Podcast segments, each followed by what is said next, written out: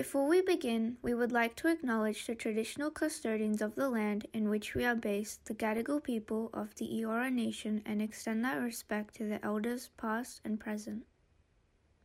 Hello, everyone. Welcome back to the fourth episode of EWB UNSW's Inspire podcast series for 2021, where we set out to inspire and share the humanization of engineering through what, is known as humanitarian engineering, especially um, essentially engineering for humanity.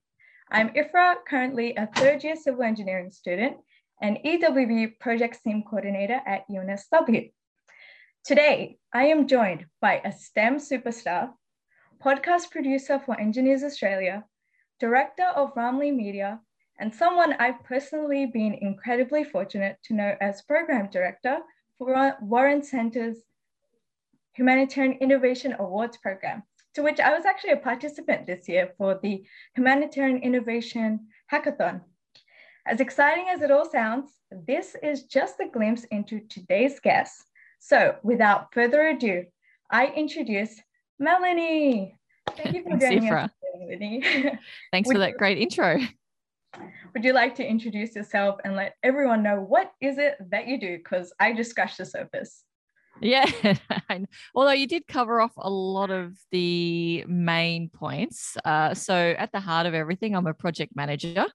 That's what I do. And that's what I bring to a lot of the uh, tasks that I work on. I bring project management skills to it. So, from that perspective, I run a lot of podcasts. There's, uh, I think, about four or five of them that I have up and running at the moment. And I put most of those under my umbrella company, Ramlee Media, which is uh, basically a STEM specialist agency that runs events or that uh, runs podcasts, that creates any sort of project related activities that are STEM related. That's what Ramlee Media does. Uh, but I do project production for, I did do it for Engineers Australia. So I started off my first podcast and I sold it to EA. Uh, and it was all about engineering heroes and talking to engineers from around the world and uh, and things like that about what they do. So uh, that's kind of I do a mixture of project work and live events and podcasts, and it's all related to STEM area. Really, I, I kind of call myself a STEM advocate for that reason because it's a bit hard to pin down to one thing. Yeah.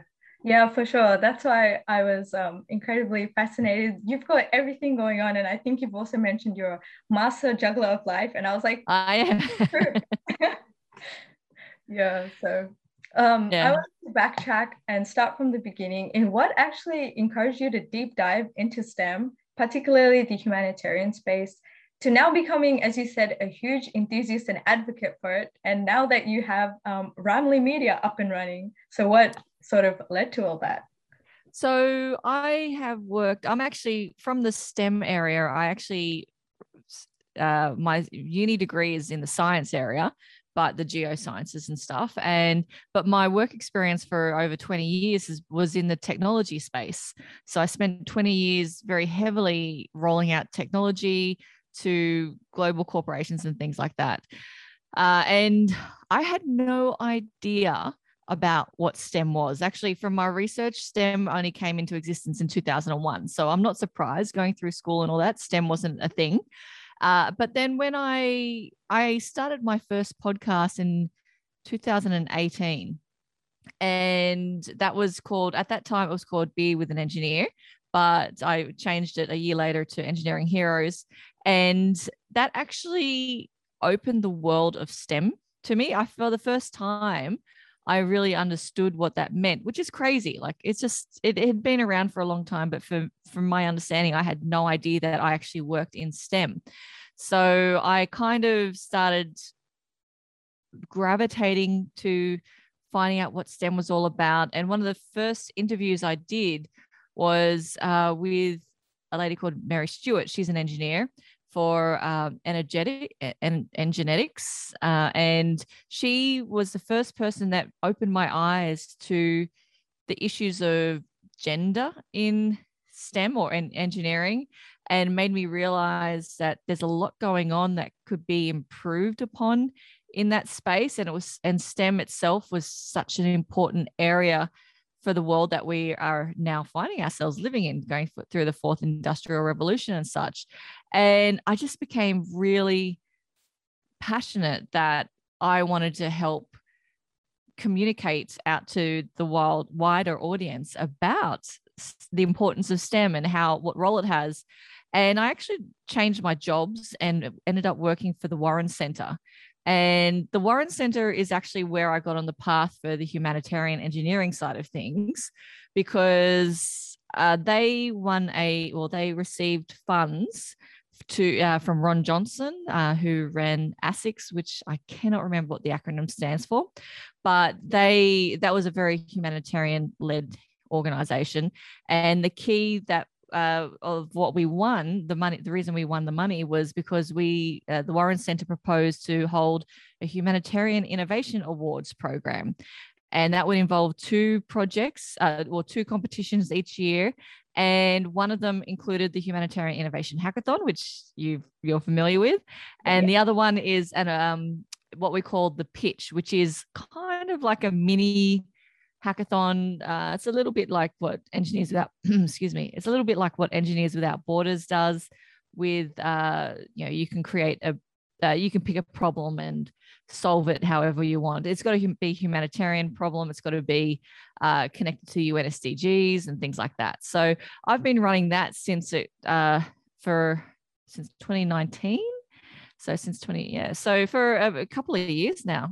Um, I've been sort of evolving that program uh, to what it is today, and hopefully making it bigger and better every year, and learning. And it's it's it's really fascinating this space. Yeah, for sure. Also, this is a shout out for everyone to definitely jump on board if you can with the Humanitarian Innovation Hackathon, as well as the other um, components that come under the Innovation Awards, because yeah. I know for myself, it was really I think my first time actually seeing what it means to step into that space. Because we oh, that's sort of, awesome. Yeah, we um, we see you know humanitarian um, engineering, humanitarian space, but sometimes it's very hard to, you know, see what that's all about, and it becomes really abstract. It just this idea. So yeah, and that's one of the great things about the hackathon, uh, which takes place for those listening in July every year. Uh, but that's the, one of the beauties of the hackathon is that we deliver real world problems uh, and we support you with mentors and you actually have to implement uh, sorry you actually have to create a solution uh, and and the the aim of that hackathon actually or the aim of the whole program is not so much what you deliver. The aim is to make you aware as a university student of australia what your university degree can bring to the wider global population. So what you were talking about just then about implementing that's just music to my ears because it's like tick that's exactly what we wanted to achieve love that um, also one point which was incredible about how you were mentioning your journey with the podcast um, from the podcast that you do host and co-host which are many one that i particularly found interesting and caught my attention was idea um, the idea evolution podcast which was one, yeah. geared towards children for me personally it was the first time seeing a podcast, let alone a STEM focused podcast geared towards children. So I really wanted to ask what was the aha or the light bulb moment for you um, that led to, you know, hey, we should have a podcast STEM related for children and whether um, you could speak to the importance of fostering that curiosity within children from a young space and what you think that might lead to in terms of shifts in um, conversations around STEM in the future, let's say by starting Definitely. from a young age. So, Idea Evolution, uh, I, I, did that in partnership with a friend of mine, Rachel, and it, it probably stems back a little bit before when we launched, which was around December of 2019. Uh, it probably started off at International Women's Day in March of 2019 when my my kids' school, so I've got three kids all in primary school, they were the the PNF were asking for parents to talk about uh, gender balance at, at a, an assembly on International Women's Day. And at that stage, I was thick in the thick into the side of STEM advocacy and promoting that. And so I put my hand up and they said, okay, great, one minute. yeah, one minute, just a quick talk. And I'm like, okay, fine. So I'm getting all nervous. And I kind of emailed them the night before going, I can't get it down under five. And they said, Do you know what? That's okay. You're the only one who put their hand up. And I'm like, Are you kidding me? This is a school of a couple of hundred kids, which is about a thousand parents. And I'm literally the only one who wants to stand up and talk about International Women's Day and gender equality and stuff.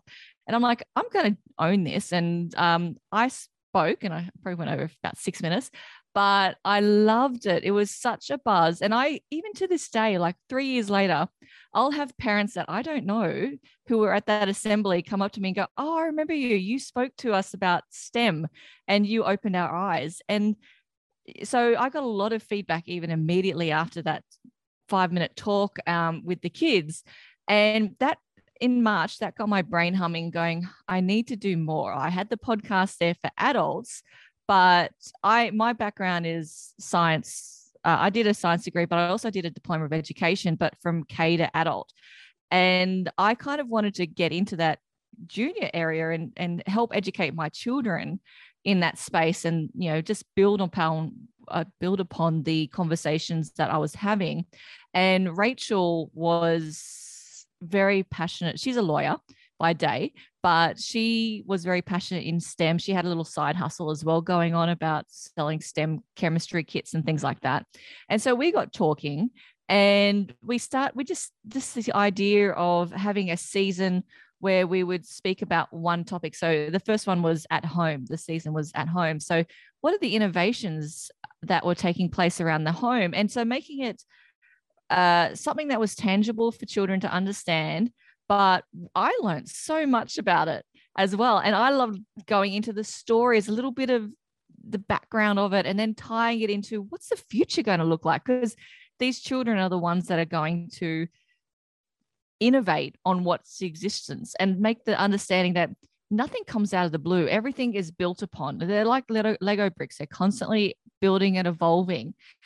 And so, what are the seeds that are going to be planted in the children's minds as we they listen to idea evolution to grow? And where are they going to grow? And that that fascinates me. That whole concept that everything is connected somehow, and very rarely does an idea come out of the blue there's always an inspiration back there. So that's why idea evolution that's where we came up with the name. It's like ideas are the evolution of other ideas and the movement of that through time. And uh, yeah and just having it at a kid's perspective really helped us as well understand because we were learning a lot as well. So yeah it's a great little podcast that one.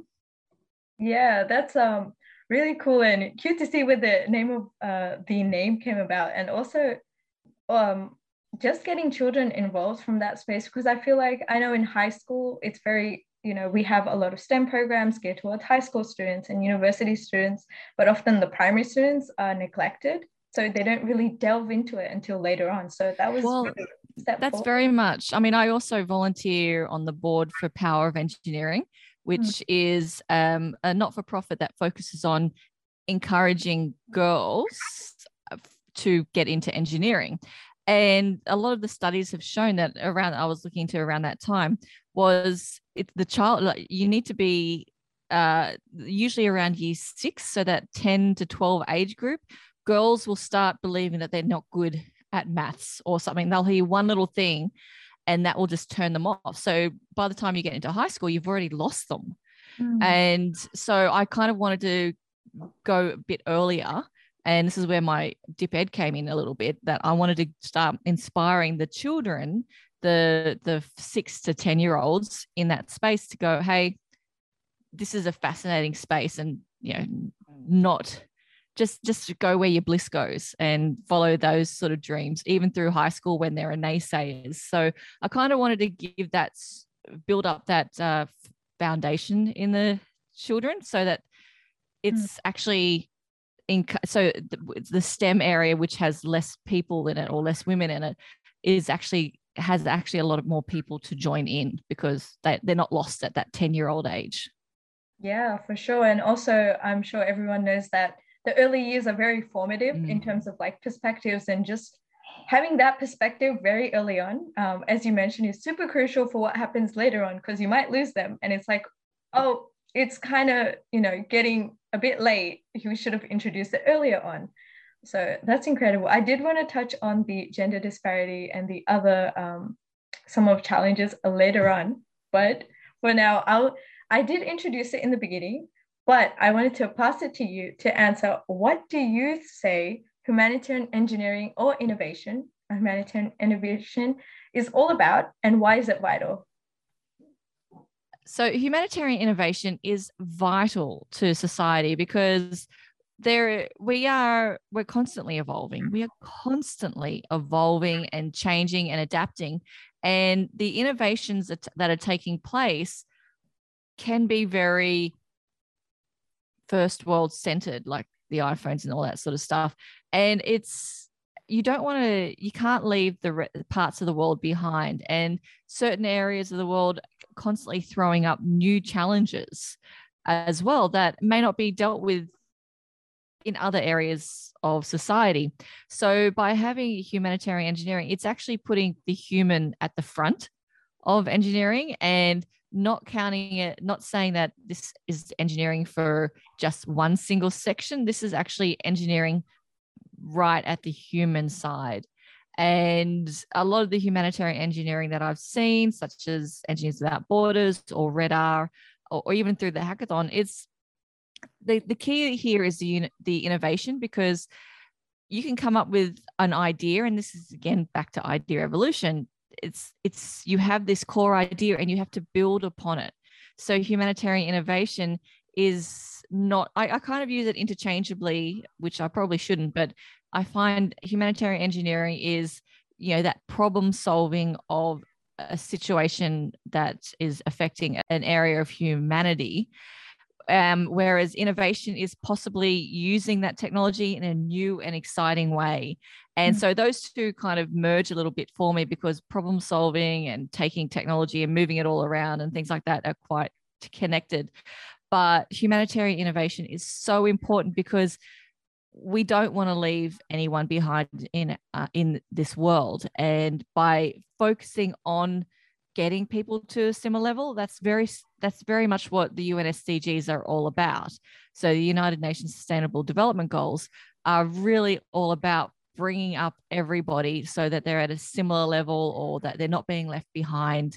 And humanitarian innovation or humanitarian engineering is key to achieving those goals so i think it's a very important area and i think it's being it's it's one of those areas that is so tangible in their results in that you can actually see where you where you're making improvements. So a lot of engineers, just you know, I'm just going to say your traditional engineers, like people who are building bridges or roads, in you know in uh in Sydney, for instance, they'll see that they're just building a bridge to expand that road and move more cars from A to B. But if you build a bridge somewhere that is uh, in a third world country or who needs those sort of extra help, then you actually you can see the tangible impact that your engineering or your innovation is bringing to that uh, society. And so I find that it's such a rewarding area, and it's so needed really in this area. So the that's why I love the humanitarian innovation awards is because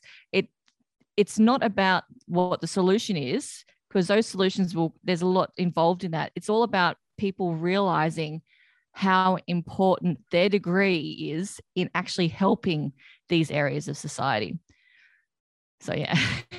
yeah. Oh, thank you for that. That was a, a lovely little inspirational uh, speech um, over there. And also, as you mentioned, incredibly powerful. It's really being intentional, as you mm. know, before being intentional with the work that you do for a purpose, right? And it reminds me, I'll just mention it, of a story of a family in Haiti where they had to cross a um, a river basically to get to school. The children had to cross a river to get to school, to get to medical supplies, all of that. And um, you know, people have passed away just because there was not a bridge there. Yeah, and they exactly. could, and you know, out of necessity, they need to get to school. They need to um, reach medical supplies. So the story I've listened to was a mother that um, had to tend to a sick daughter, but the medical supplies were on the other side and unfortunately passed away because there was no means of transport, um, which later on a bridge was built. But it's stories like these that make you ground you and realize hey, we have to be really intentional with the work that we do. And, you know, really, it's serving humanity at the end of the day. Yeah, it's taking something that you, your skills, and mm. being able to directly serve humanity, humanity, and and building on those UN SDGs and delivering on the to the world uh, some great advancements and things like that. So yeah. Yeah, and I find it such an important. Yeah, and it's very and very vast with how much that can be done because with the SDGs there is just so much to do and so mm-hmm. much you know that's being pushed towards doing so. Definitely something that's not oh hey it's already full I don't have to do anything everyone's taken care of that. Definitely something to get involved with. Um, so speaking of humanitarian engineering, I know a few universities such as UNSW have recently launched um, humanitarian engineering minors. So to me, it seems that this space is still relatively developing and in its early stages since these advancements, you could say, are still recently being launched. Um, and this wasn't here before. So from your experience, would you say that you've seen a shift in the humanitarian space and whether there are still conversations that you feel are lacking and you want more of them to be spoken out about. Yeah, I actually see the shift as well. Even in the three or four years since I've been involved in humanitarian in engineering or innovation with the hackathon and such, uh, because when that first crossed my desk in a way, I'm like, what is humanitarian engineering and what is all this stuff? And I mean, the the awards is at Sydney University, for instance, and even now that uh, we had two lecturers that were on board, and so they're they're really building up their area um, of the degree. And there's actually a humanitarian hub being developed now out of the, the faculty of engineering at sydney uni. And i'm just seeing connections down at rmit for instance. This year at the hackathon we connected to rmit and seeing how many students were kind of coming out of the woodwork for the hackathon from there and seeing the people who are working in the humanitarian engineering down in Melbourne. And I'm just curious to see where this is going because a lot of people, especially in the engineering area, they want to help society and humanitarian engineering gives them that that uh, access that helps them that they can directly help some areas of society and it's just really growing. There's a real groundswell. It's almost like people have always wanted to do good and to help areas. But now that we've got maybe a label or now that we've got that humanitarian engineering banner, it's actually focusing people's attention that, hey, come in here, come and do this activity, uh, connect with Engineers Without Borders or such. And you can actually make a tangible difference in the world. So that's becoming a lot more popular now, I think. Um, I, am sure if you talk to people like from RedR or Engineers Without Borders, they would say, oh, actually, we've been here for decades. So from their perspective, um, it would I, would say it's quite different. But from my perspective, being in, in this area for only three years, I am seeing numbers increase. I'm seeing the universities that are coming on board Mm. increase as well and the numbers from those universities are actually getting larger as well. So yeah definitely seeing some movement which is very exciting. But i do also know that humanitarian engineering has always been around. Like i've spoken to um, I've, I've interviewed an engineer on engineering heroes and she said she went to university of wollongong as a high school student and they had uh, displays up and such and one of them was a, a wash thing, so water area, and she just loved seeing that and seeing how tangible it was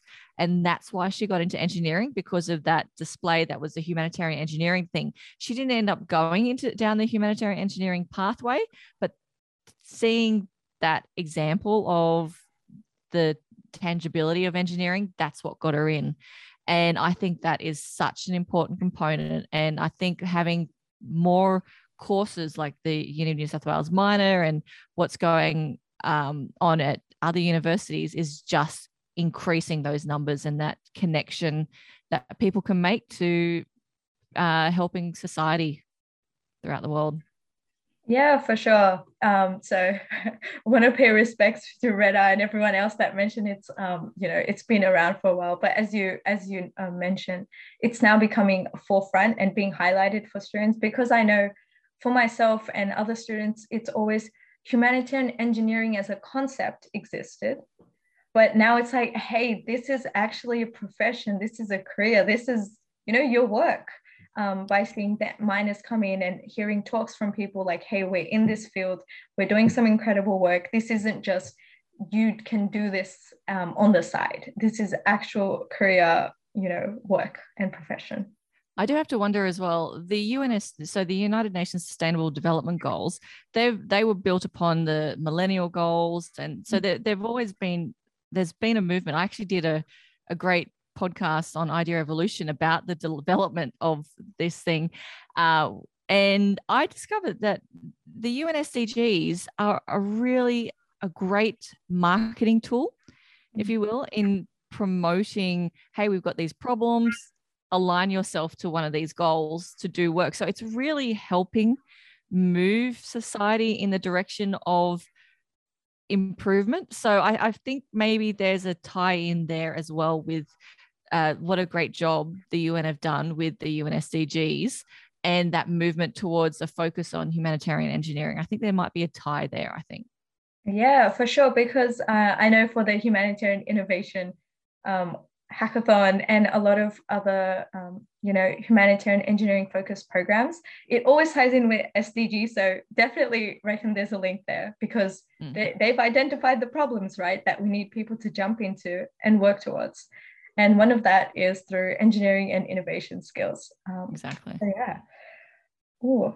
Okay, so now we've uh, deep dived into what humanitarian engineering is all about, some of your podcasts and insights into what led into it. I wanted to sort of shift to dispelling some myths, busting some myths people might have about STEM, um, particularly university students or high school students that might be uh, might be considering going into that field. I know a lot of people view STEM as this very challenging and hard and difficult field to enter. What would you say to the people that hold this belief and whether you have, you know, some golden nuggets or pieces of advice for anyone that might be considering the field? I think at the end of the day, you need to follow and this this will tie into i'm sure other questions but you need to follow your bliss you need to follow what you enjoy and life is freaking hard so don't not do something just because it's hard is that too negative so so no no, no. yeah. need a reality check that's all good that's, that's right. And so it's just because it's hard doesn't mean it's not worthwhile and it won't bring you joy because things do get easier as you progress. And at the end of the day, you need to do things that you enjoy. And if that leads you down the path of STEM or a component of it, then I would say embrace that because there's so much now. Nowadays, there's so much support and encouragement in this area, and it really is an evolving area uh, that they can you can really make a difference to any component of society by going into STEM. So don't be put off, follow your heart, and you can change the world in this space. Yeah, um, for sure. So definitely big real- reality check, and I hope everyone takes that on board and really takes a good look at themselves because obviously, as you mentioned, life is hard, nothing comes easy, right? Nothing comes easy. Yeah. And the things that come easy, you don't tend to value. Exact. Oh, there we go. Quote that. Soundbite that.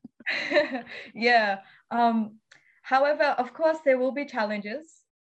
As with any other fields, and I know you've been very vocal in expressing some of the challenges that comes to the engineering space, such as the gender um, disproportion.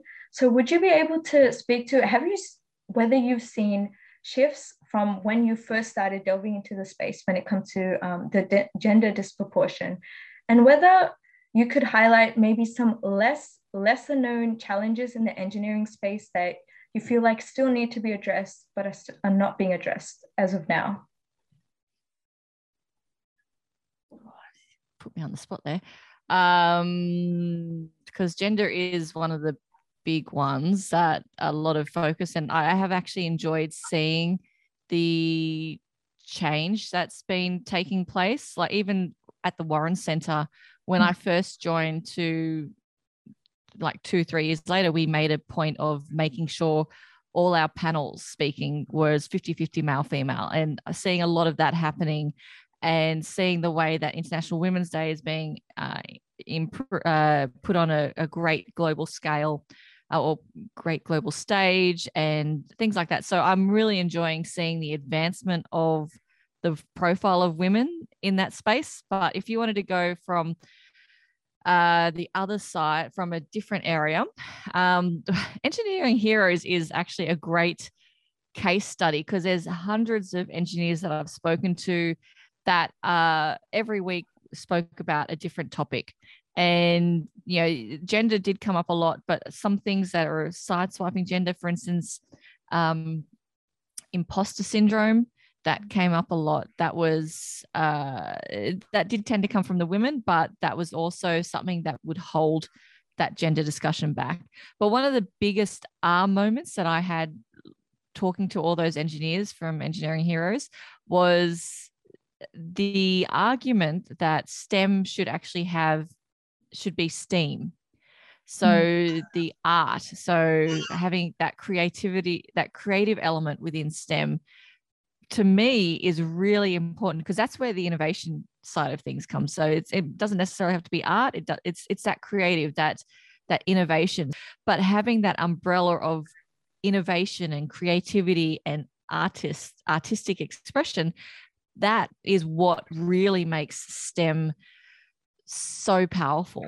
Uh, and I think that can be missed out sometimes when you're thinking about STEM, in that that innovation side of things is actually maybe it should be STEAM because yeah. you really do need uh, to talk about that when you're talking about STEM. You need to make sure you include that creative banner.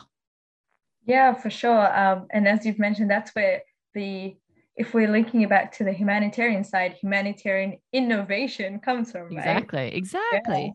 Yeah. and it's one of those things when I was creating Grammarly, I wanted it to be stories of STEM, but I also wanted it to be innovation because I didn't feel like STEM was enough. I wanted it to also include innovation because innovation can come from lots of different areas. So uh in one one side of me wants to keep stem because i like the purity of that but the other there's another side which i don't think perhaps society talks enough about, which is that innovation. And that's why I like the Humanitarian Innovation Awards because it ticks that box for me in mm. that it does bridge that whole engineering, humanity, humanitarian, as well as innovation. Yeah, that really um, actually ties into what I wanted to ask you was that over you know these years and with your podcast, you've been able to hear from incredible engineers and STEM enthusiasts alike. Would you say the STEAM would be the most interesting perspective that you've heard, or is there any perspective that particularly stood out to you, or something that you know the guests have shared that really resonated with you, and you wanted everyone to hear about this and get on board board with this? Um, STEAM, so the A, putting the A in STEM was a real pivotal moment. There were a lot of pivotal moments. So the whole gender imbalance was an early one for me. So every episode uh, for engineering heroes is 50 50 male female. So it takes sense. So making deliberate actions to do that. Uh, for the gender, then the A, so the making sure innovation is included in STEM, that was important. But one of the other ones that kind of rocked my world, so to speak, um, is, and that I think it needs to definitely, so STEM STEAM is being spoken about a lot. So that innovation side of things is really getting a lot of bandwidth. But one area that I think needs to be spoken about more uh, is, and it was spoken about in a lot of different ways, but it was about making sure engineers or STEM specialists are at the table. And that can be STEM on uh, engineers on board. Like there's only 3% of board members are um, engineers, I think. So that needs to be increased having engineers talking about policies, having engineers come into politics, uh, you know, that kind of thing is so important, not just engineers as well, any sort of STEM professional, um, having those technical experts taking leadership positions is imperative to ensuring that we're moving society in the right direction. And I, you know, I applaud any engineers that want to step into that STEM space. So, you know, the Karen Andrews of the world and the the Trish Whites and things like that. Those those ladies are doing it on the in the federal government that they need to be encouraged. We need more people who are prepared to step into that leadership role. Um, Felicity Furey, I know she has a, a specialist leadership course that she runs for to, to encourage engineers and other STEM professionals into being leaders. And it's just such an important area that really needs to be spoken about. And if we can't get the numbers up, then everything we're doing at this early age, so that idea revolution side that, that younger group, is just going to fizzle out because you need that whole end to end. And it's important that you get engineers on boards or STEM professionals on boards to show their importance. Um, like even just as a personal experience, I um I volunteered as uh on my my kids P&F school board.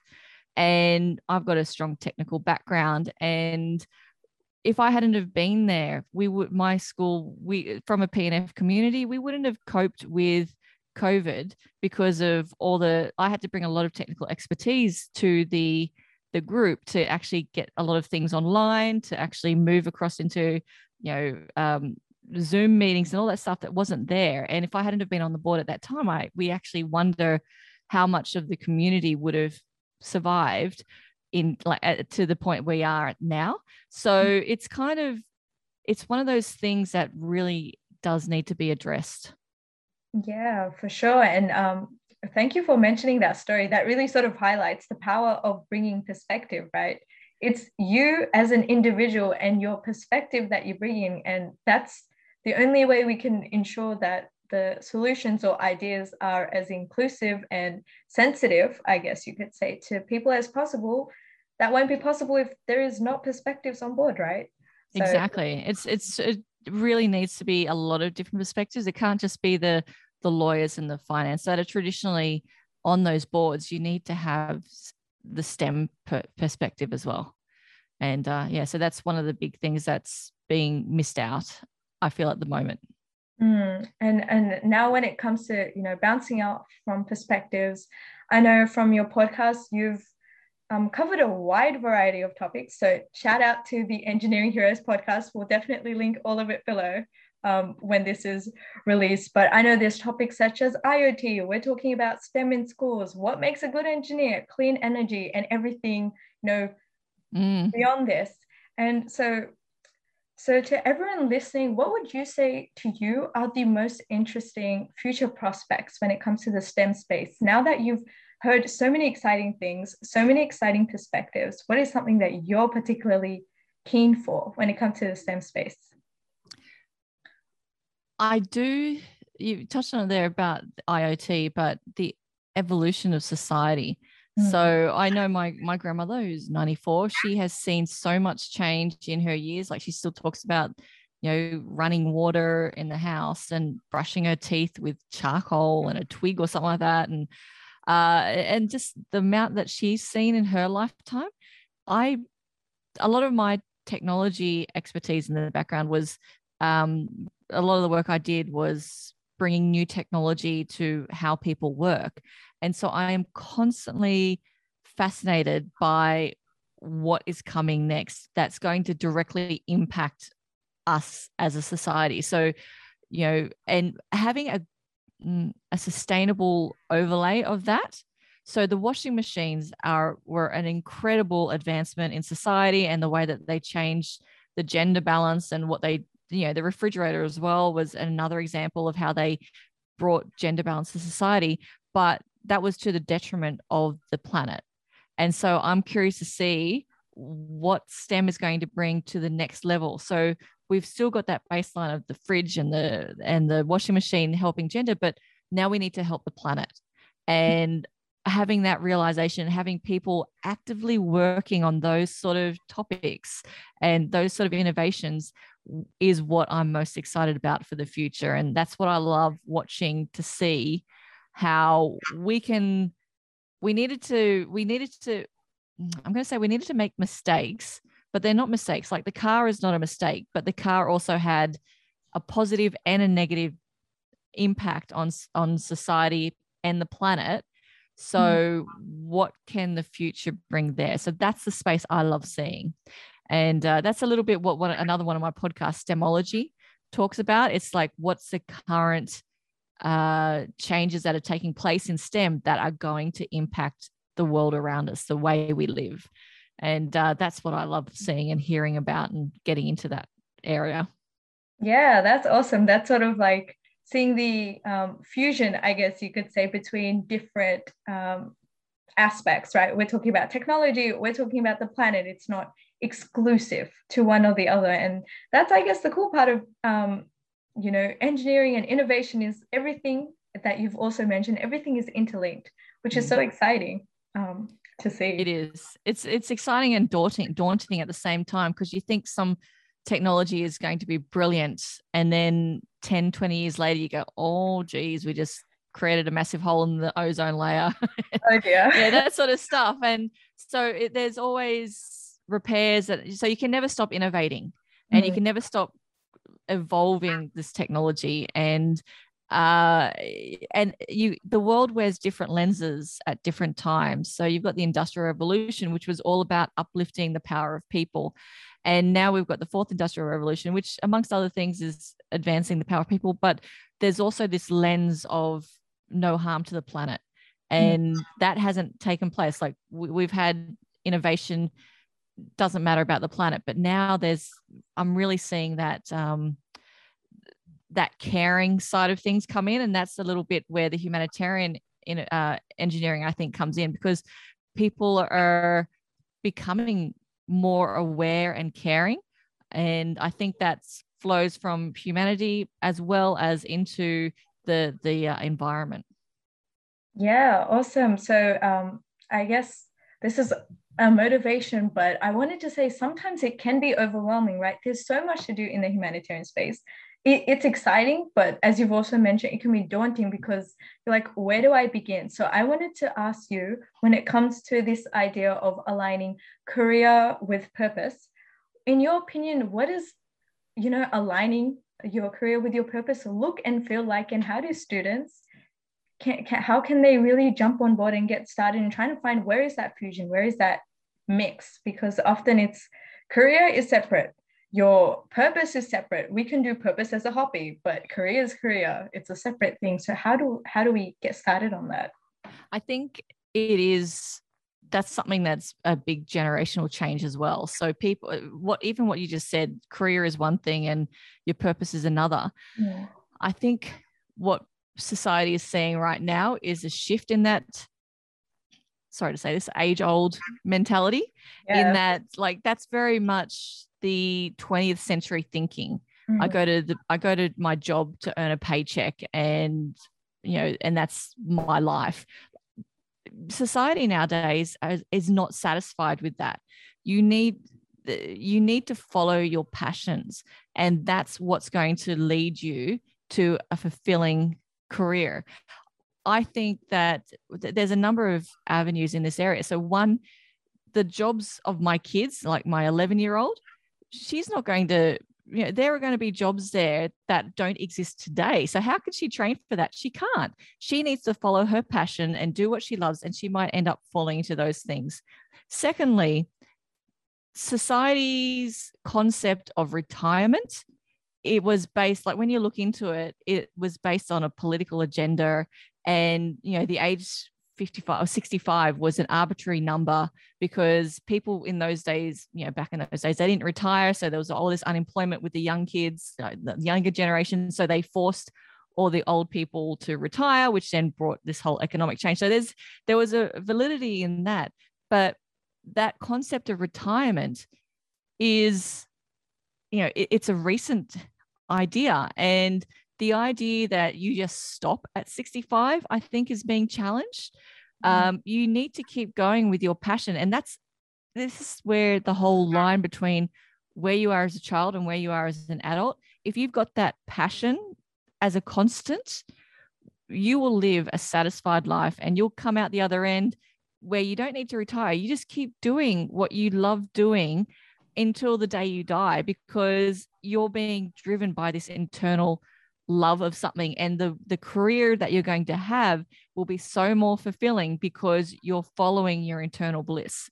And it comes back to the very early you know you decide you need to learn about yourself as a person as your single person of what is what makes you passionate in life what is your driving force in life and educating yourself and skilling yourself up in those areas so that you fall into jobs that tick your internal boxes and that will evolve you and make you a valuable person in society so that when you get to the other end you're still going and you're still contributing and you still have things to offer you don't just get hidden away in an old age home mm. because you're still part a valid important part of society who has passion for the world around you and you have so much more experience at the other end. So whew, that was a big thing. But at the end of the day just follow your passion. That's yeah. where you need to go. And you might need to do some boring stuff along the way, but you need to always understand yourself where you need to learn about yourself as you go through and realize that everything builds up. You, are like a, a, lego piece. You, you know, you're still getting blocks attached to yourself as you go and as long as you're happy of you know that you can see the connection of those blocks to a bigger picture then you'll get through this life very happy and satisfied yeah, for sure. Forever a uh, student and contributor in life. I guess. Yes, that's right. Yeah, which is, um, as you've mentioned, it's really incredible seeing that shift. And what also helps, like to add on, is hearing from different perspectives. Like, for personal book recommendation was Michelle Obama's biography, like her book Becoming. You get to see what it means to grapple with this idea of merging, you know, your purpose in the work that you do, and as you mentioned, it's age old. Like we need to let go of this idea that things, a career is completely separate to your purpose. It's you know that it's supposed to be what drives your work right your purpose and what your exactly. you know, intention drives your work so putting in the work to really sit down hear perspectives and um, mess not messing around but deep diving into different things and seeing what really speaks to you yeah and taking on hobbies because you never know where that evolves and uh yeah and that whole concept of you have one career for life mm. i never um I, I never was connected to that personally and so you but i have when i look back I, i'm a project manager i've been a project manager for you know 20 30 years or something like that now and oh, actually no it can't be 30 years but but I've, I've been a project manager but that's been my passion uh, to bring order to chaos. That's what my passion. And I do that for different jobs and different areas and different segments. So I use that one baseline, that one single thread across everything I do.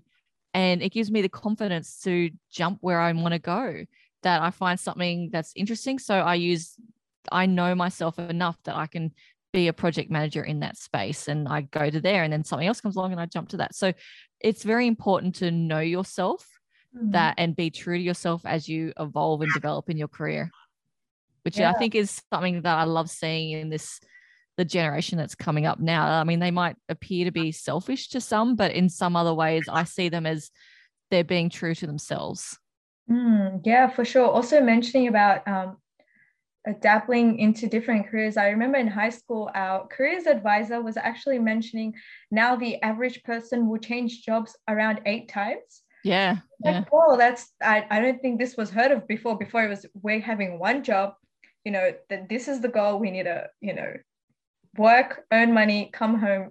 That's that. It's changing and that's changing. And I think some businesses uh, don't understand that they need to adapt and they don't like adapting to this mm. um, younger generation of their needs. Like Google has opened a lot of the eyes in, you know, put a ping pong table in and give free meals and that sort of stuff and yeah. because we do have that that boundary between life and work has really blurred and i mean covid's really put a, shot, a spotlight on that as well but you know there was a lot of talk before about the work life balance and it's not so much a work life balance it's it has to be a work life bliss mm. you need to it, they they will merge and you know if you're following your bliss then your work is your life and your life is your work and you've got everything else on top of it but it it's not a drag to go to. And uh you know having office spaces that are welcoming and stuff that's definitely in my book ticks a box as well. That'll yeah. get people back in. Yeah it also um, as you mentioned that the work life bliss it, it also sort of reminds me of the idea evolution concept. Sometimes you need to let go of what is familiar to you in some sense. In order to evolve right? We can't uh, we will be stagnant if we don't change and we don't adapt to things and we don't evolve. So um, guys i think that's one of the yeah. I think that's one of the strengths of humanity is that we are always evolving and mm-hmm. there's so many of us even if one person gets locked into a certain way of doing things there's always somebody around it's like pushing that boundary. Could we do it better? Could we do it different uh, what can we change and what can we evolve? So there's there's enough of us that are asking and you need that groundswell. So yeah the environmental impacts that's been something going on since you know when i was young in you know the 90s 80s and all that sort of stuff. And it's only just now with you know things like the UN SDG that's really starting to put serious spotlights on that and connecting the passion with the tools.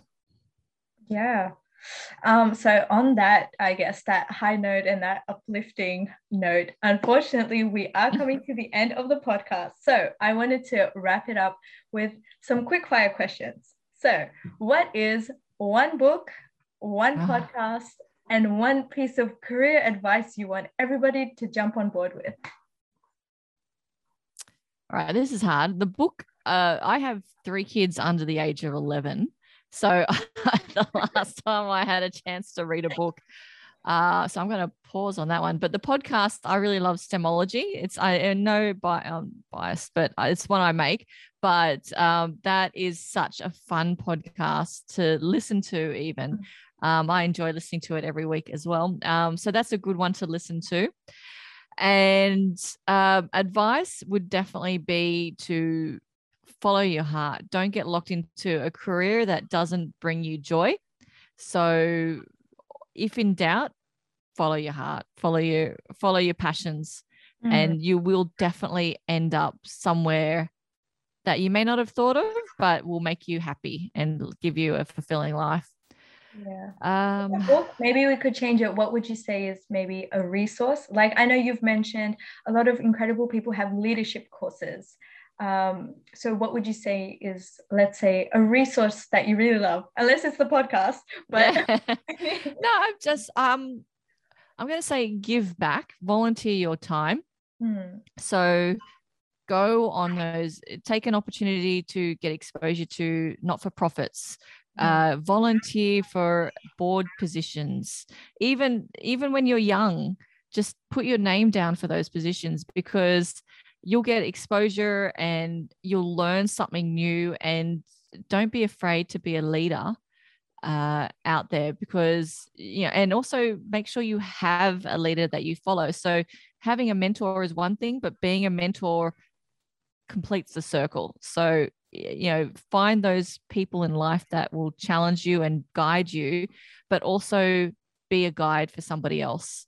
So complete that circle and um, and even if you're at uni, put yourself down for leadership roles because uh, I'm going to assume your listenership are STEM related. So they're the people that I want to see lead our society forward. And you can't do that without the experience and do it while you're young because that will only build up to bigger and greater things.